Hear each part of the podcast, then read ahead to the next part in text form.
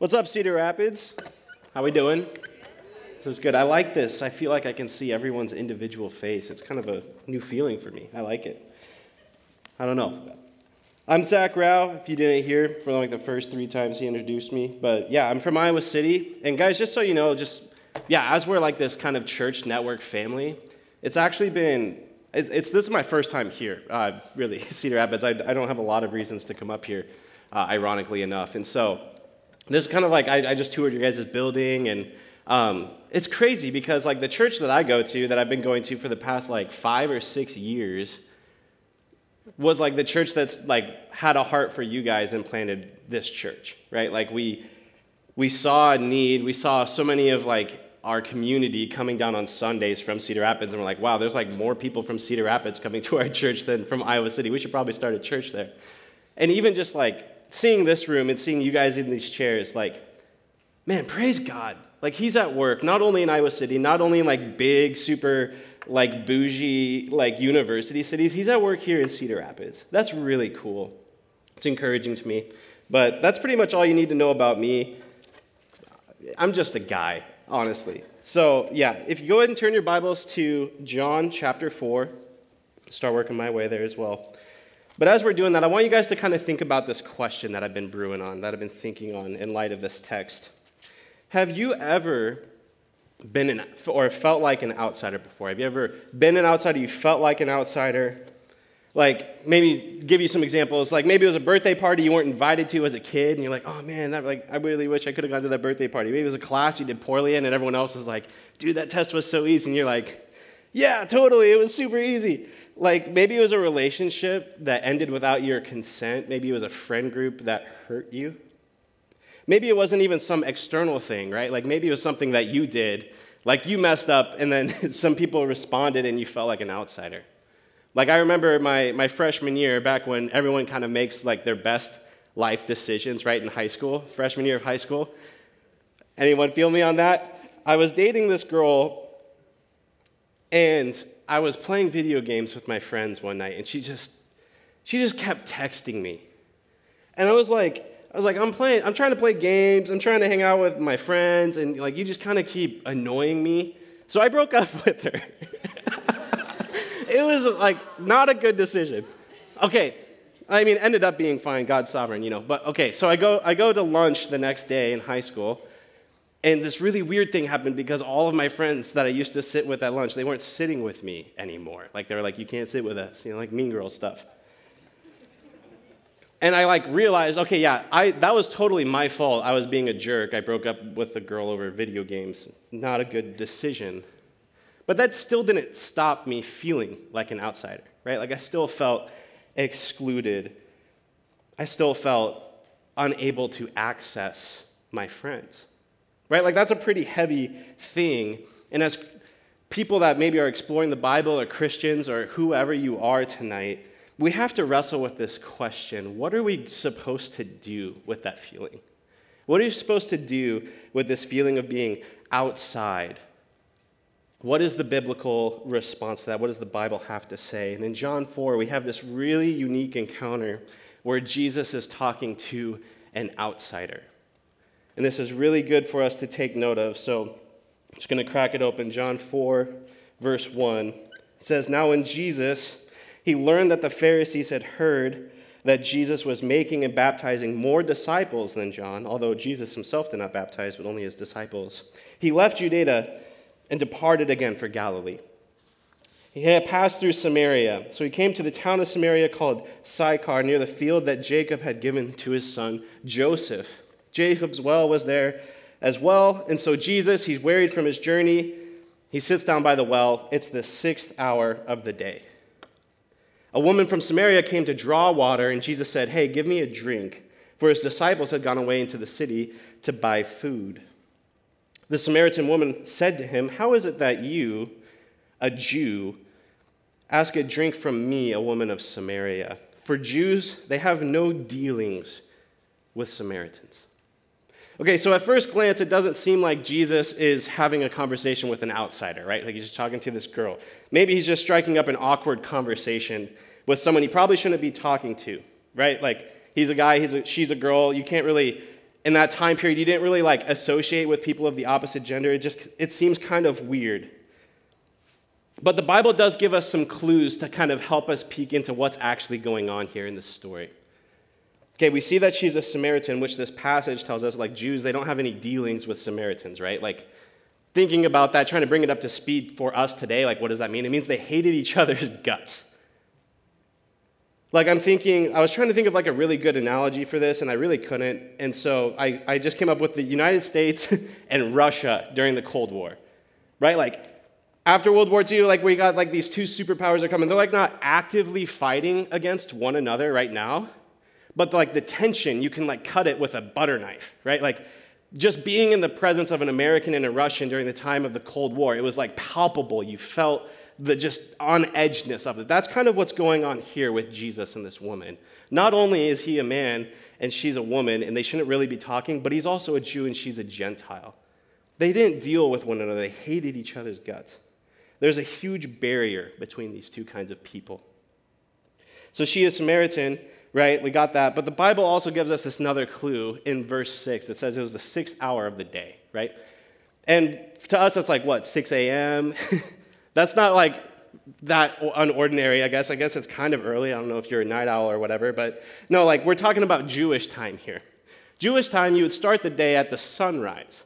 So for them saying it was the sixth hour of the day was actually like saying, hey, it's like noontime. It's like the heat of the day. Six hours into the day starting. Okay, and as Iowans, we can kind of understand what, what they're getting at here, okay? Like, I don't know, like, today was a little cold, but like yesterday you woke up and it was like, I don't know, 40 degrees when you rolled out of bed. Really cold, you got your coat, you got your long johns on, you're walking around. And then like 10 o'clock hits and you're like sweating. You're, you're like drenched in sweat. And by the time noon hits, you're like ripping off your jacket. It's like 80 degrees outside. You need like three outfits for every day. It's just ridiculous, like the weather we live in, right? That's what's kind of going on here in Samaria. It's the heat of the day. It's like 85, 90 degrees. And the question we have to ask ourselves is why is this woman getting water at the hottest part of the day? Why? And why is she the only one? right? It doesn't say that like there's a multitude of people that came. Like Jesus' disciples left, they went into town. Just Jesus is sitting there at the well, and this one woman, she comes to the well. No one else gets their water at noon. They do it in the morning or the evening. Why is she here? And what, the, what we're trying to cue in here is, and as we're going to see later in the text, is because she's trying to avoid everybody she lives with. She doesn't want to interact with anybody because she's an outsider. Not only is she like an outsider in this context with Jesus specifically, because, you know, she's a woman, he's a man, Jewish, Samaritan, all that stuff. She's an outsider among her own people, guys. Because she can't even get water at the same time that everyone else does. And we haven't gotten to why yet, but we will. But she isn't, she isn't welcome anywhere. She's an outsider in every way possible in this conversation. And with that in mind, Jesus begins to have this really incredible conversation with her.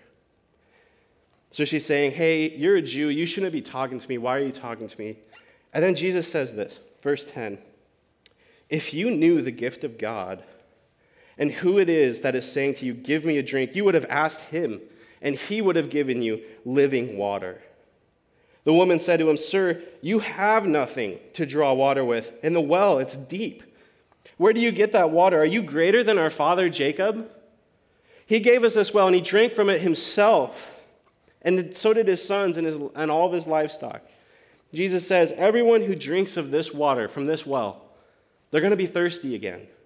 But whoever drinks of the water that I give him, he will never be thirsty again. The water that I will give him will become in him a spring of water welling up to eternal life.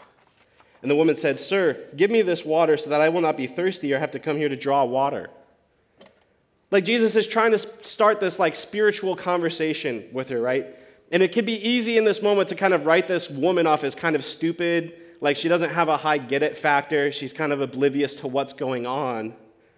But that's a dangerous assumption, guys, because we're actually like way closer to thinking like this woman than we, than we think. Like, think about this. What if you were in her shoes? What if every day you woke up and you waited until the very hottest part of the day when you knew you had to see no one on your way to get water? And while you're walking up to that hill outside of town, you got your rope and your bucket and your jar, and you're going to the well and you're, you're toiling, you're bringing the water out. It's, the, the, the well is deep, like deep, right? Like 10, 15, maybe 20 feet, who knows? She's going in, pulling the water up, she's filling up her jar. And then she picks up the jar and she's trying not to spill it on her way home. Otherwise, she'd have to go right back to that same well and try to fill it up again. And that was your life every single day. But then you have this guy coming to you and saying, like, hey, if you drink this water that I'm going to give you, you'll never have to do that again.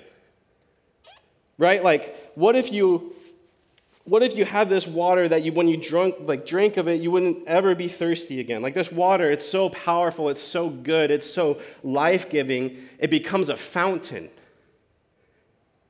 You don't need to go and dig a deeper well again or get a longer rope or a bigger bucket or a new jar. No because a fountain it's constantly full right? Like you don't need to put water in it. It gives out water and that sounds like good news, right? Like, where is that water?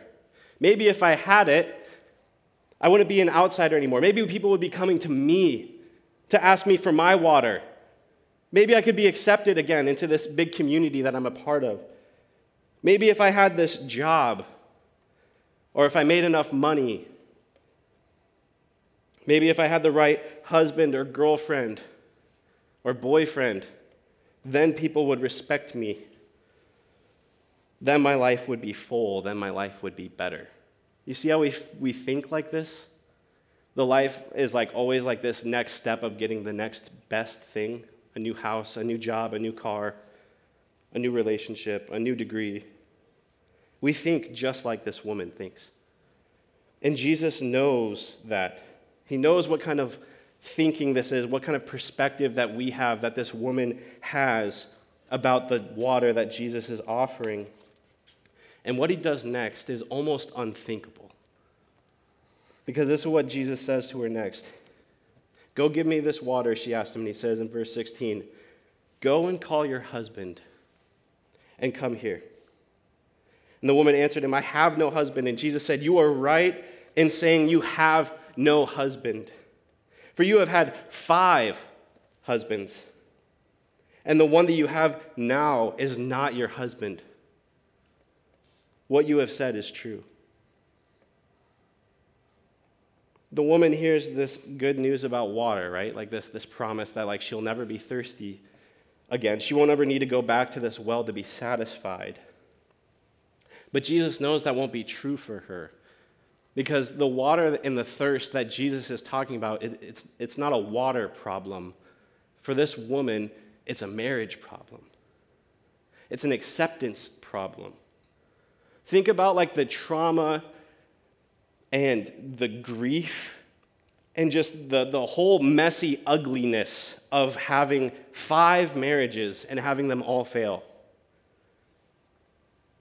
And then the person that you're with now, like you're so afraid of this idea of marriage at this point, like you can't even bring yourself to, to marry them because you know how it's going to turn out. It's going to turn out just like every other one.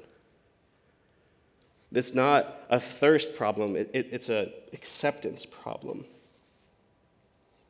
And I think when Jesus is kind of asking, hey, like, go bring your husband and call him here, like, maybe that hits some of us in the chest. But I think if, if we were having this conversation with Jesus right now, if like we were at like the metaphorical well in our day today and we had this conversation with Jesus, maybe he would say something like this to us. Like, we're talking about living water, it's great, whatever. And then Jesus says, like, hey, I'd love to keep this conversation going, but why don't you come and, and show me your internet browsing history? Like, why don't you show me that text that you sent your friend last night? Let's, let's talk about your relationship history. Let's talk about your Instagram. Let's like, let's talk about that. I want to talk about that with you. Show me your bank account statement, right? Like, show me what you've been spending your money on. Show me your GPA. And when Jesus is doing this, and maybe you, you're kind of feeling the same way from me asking you all these other questions, is like, this could be so cruel. Right? Like, Jesus is just like showing this girl all the failures she's experienced in her life and just shoving it right in her face. Like, it doesn't feel good. But, guys, we have to understand Jesus isn't doing this to be cruel. He's trying to get her attention, okay? He's trying to get her attention because Jesus is talking about so much more than just material satisfaction here. He's talking about way more than that. He's talking about the reality of the well in our hearts. Not like just the well that we're drinking water from or the, the, the job that we have to get the food that we need to eat or whatever. And to kind of help paint this picture, I want to show you guys a verse from the prophet Jeremiah in chapter 2. So this is like an Old Testament book, super old.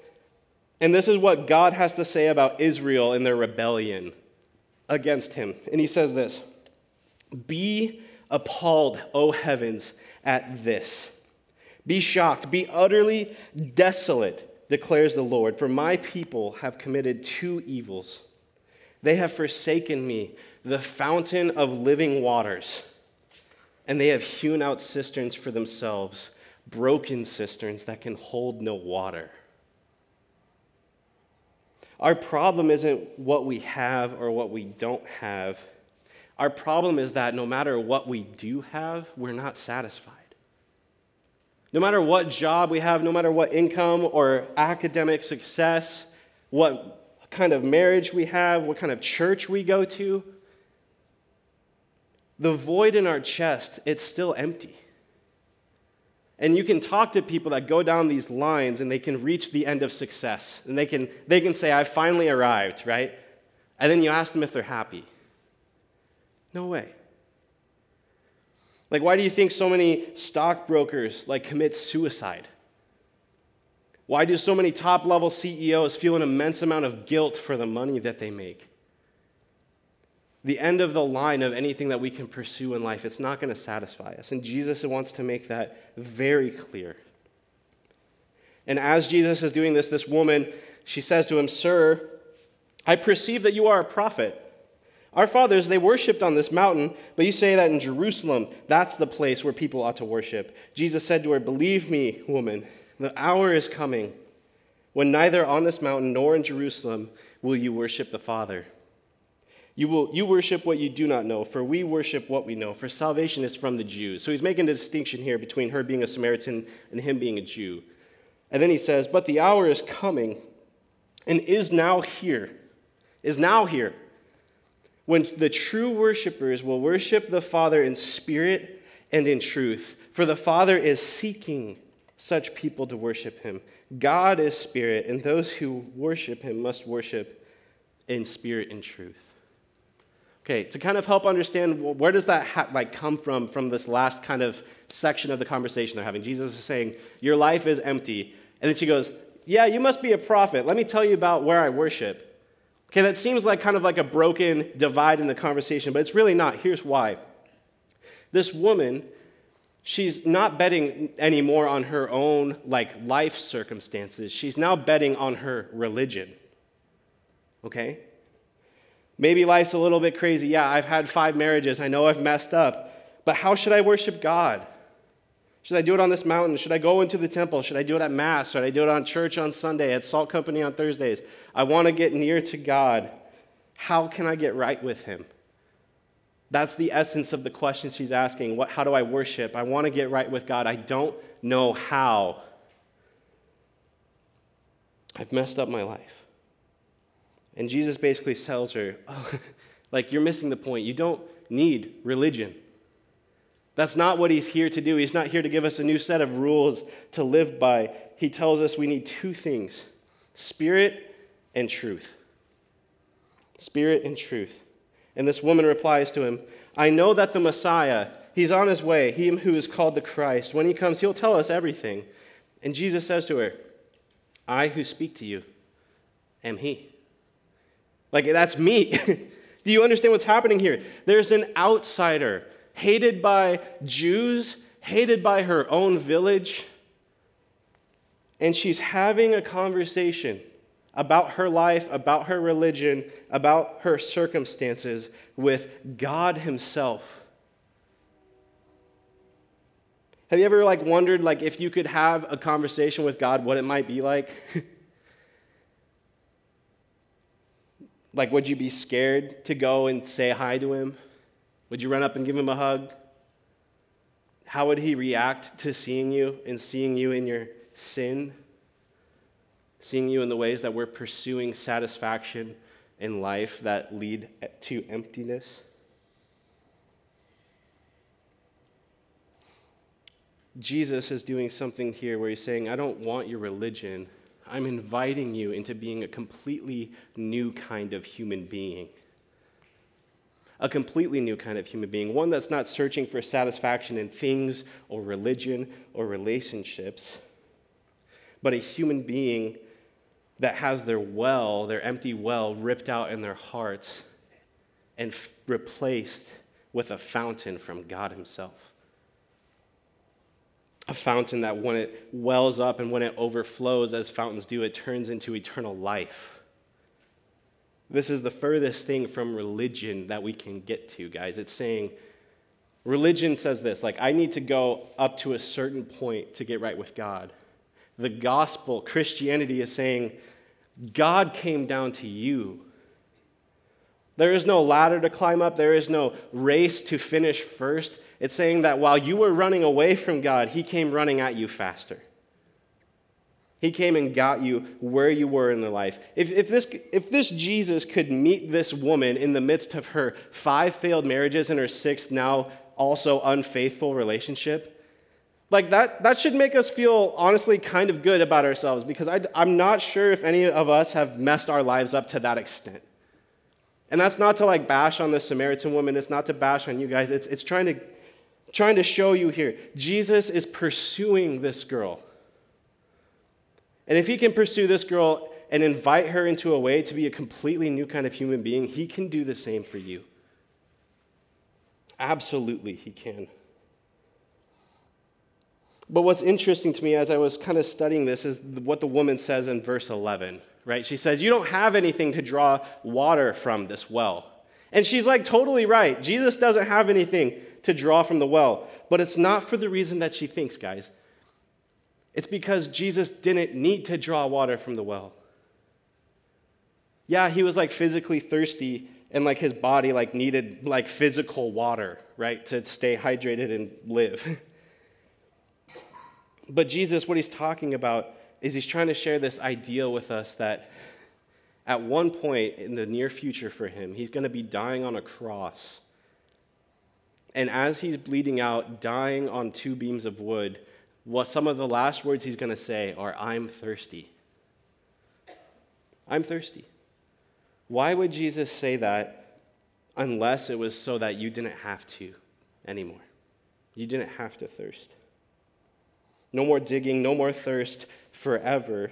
This fountain that Jesus is talking about, though, like as we follow along this story, we have to understand it doesn't just internally affect our lives, right? It doesn't just like give us this new like ascension of like knowledge about God. It doesn't give us like this um, weird kind of mystical feeling. But what it does is it actually externally changes everything about our lives. Check it out next in verse 28. I'm going to drop down just a little bit. He says, the disciples are kind of coming back. They're getting food. They're trying to give Jesus some food.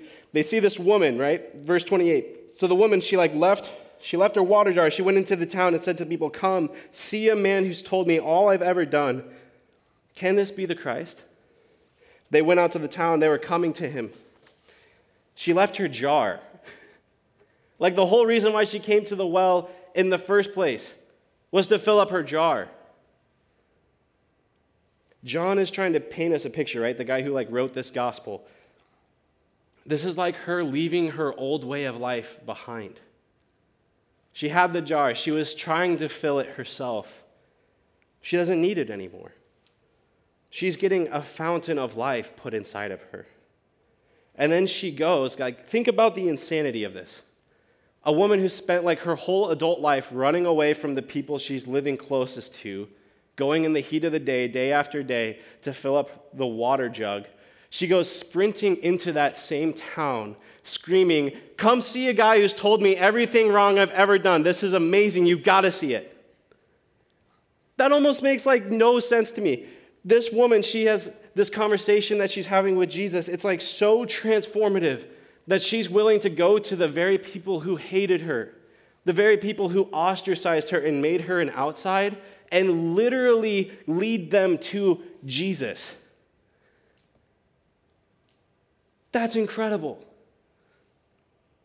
Literally lead them to Jesus. The gospel, it doesn't just transform your relationship with you and God, it completely changes and shifts your relationship with other people too. This Samaritan woman, she goes into a town and welcomes them into the same relationship she's just beginning to enter in with Jesus. And she makes it clear, like Jesus, he, he will tell you everything wrong that you've ever done. Five husbands, not living with one now, and she's getting everyone's attention. Come and see this guy. And some of them believe her testimony, and Jesus like will begin speaking to them and they'll invite him to stay. They're so enamored by this gospel message he's bringing to them that one day he's going to come and he's going to die on a cross, be buried in a tomb, 3 days later rise from the grave ensuring us eternal life with God the Father. And they hear this news from Jesus and then they tell the woman at the end of the story, it's like, man, it's, it's no longer because of just your testimony because that we believe. We've heard Jesus speak for himself. And now we really believe. it's like when you're sharing the gospel with someone and they're like, maybe that could be true. And then like you take them to the Bible and you're like showing them God's word and you're, you're having them read the Bible and they're like reading them. So like, this has to be true. This is the word of God. This is exactly what I needed in my life. They believe that he's the Messiah. And don't get lost on this, guys, but Jesus chose to share this good news about himself with the most unlikely person, with an outsider. The good news from this text, guys, it's, it's actually that your internet history doesn't matter. Your bank account statement, it doesn't matter. Your religious performance throughout your entire life doesn't matter. But what matters for all of us in the room tonight is whether or not we have a well in our heart or a fountain. A well, one, of a, one that we've kind of made for ourselves, digging into something in life that we could grab onto and say, yes, this is worth staking my entire life on. Or a fountain that when we meet God and He puts it in us, we now no longer have a need to kind of claw for satisfaction ourselves, but we can freely give it to other people. That's what this woman's doing.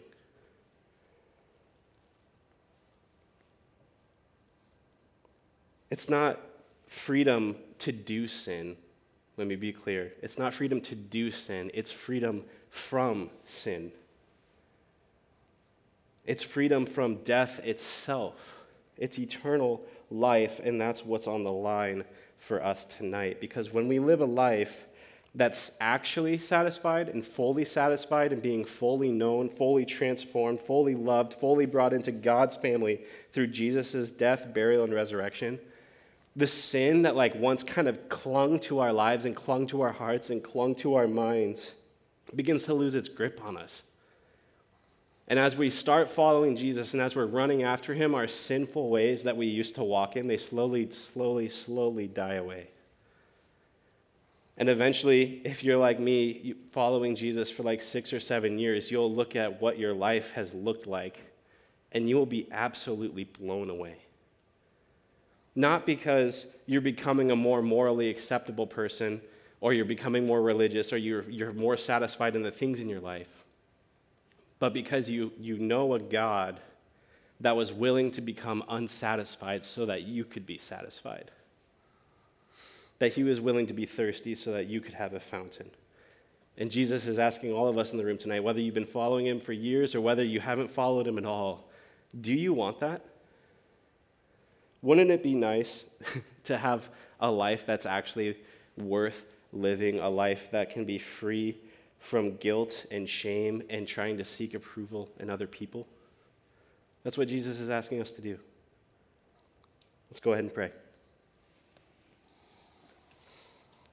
Yeah, Father, um, I'm just thankful tonight. I'm thankful for this church. I'm thankful for this place. I'm thankful for these young adults, God, that are willing to give up their Thursday night to even um, hear some random guy from Iowa City preach the gospel, even though they were supposed to get Nathan Kolopek uh, here.